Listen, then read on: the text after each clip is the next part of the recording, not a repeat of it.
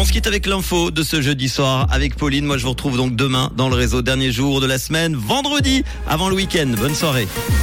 Bonsoir à tous. Les 12 mois d'apprentissage du permis de conduire sont maintenus vers une campagne nationale de prévention contre le littering et de la pluie au programme demain matin.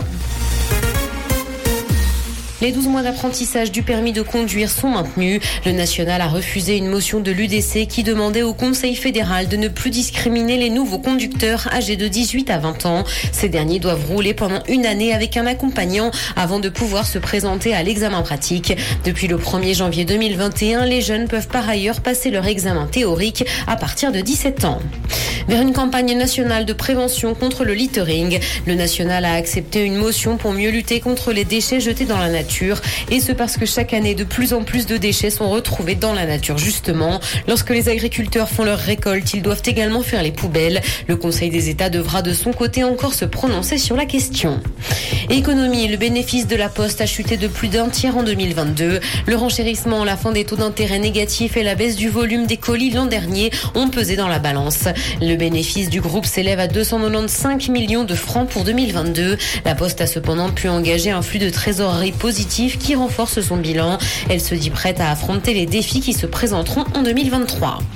Dans l'actualité internationale, 200 000 personnes ont fini à l'hôpital en Thaïlande cette semaine à cause de la pollution de l'air. Ce sont plus d'un million trois cent mille personnes qui sont en tout tombées malades, alors que les seuils d'alerte continuent d'être dépassés aujourd'hui. Un brouillard opaque a notamment recouvert Bangkok et ce smog est lié aux émissions des véhicules et des industries, mais aussi aux fumées provenant du brûlage des cultures saisonnières.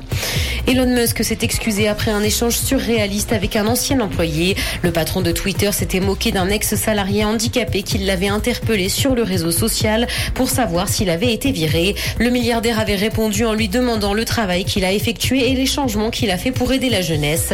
Il a fini par présenter ses excuses à cette personne pour sa mauvaise compréhension de la situation. Le titre de princesse a été officiellement donné à la fille d'Harry et Meghan. À l'occasion de son baptême, Lilibet a été appelée princesse pour la première fois, ce qui a donc mis fin aux interrogations sur les titres accordés aux enfants de Harry. Comme son frère Archie, Lilibet est donc devenue princesse lorsque Charles III est devenu roi le 8 septembre dernier, une règle qui remonte à 1917. Le ciel sera couvert demain matin et il va pleuvoir. Côté température, le mercure affichera 6 degrés à Nyon et Yverdon, ainsi que 7 à Montreux et Morges. Bonne soirée à tous sur Rouge. C'était la météo, c'est Rouge.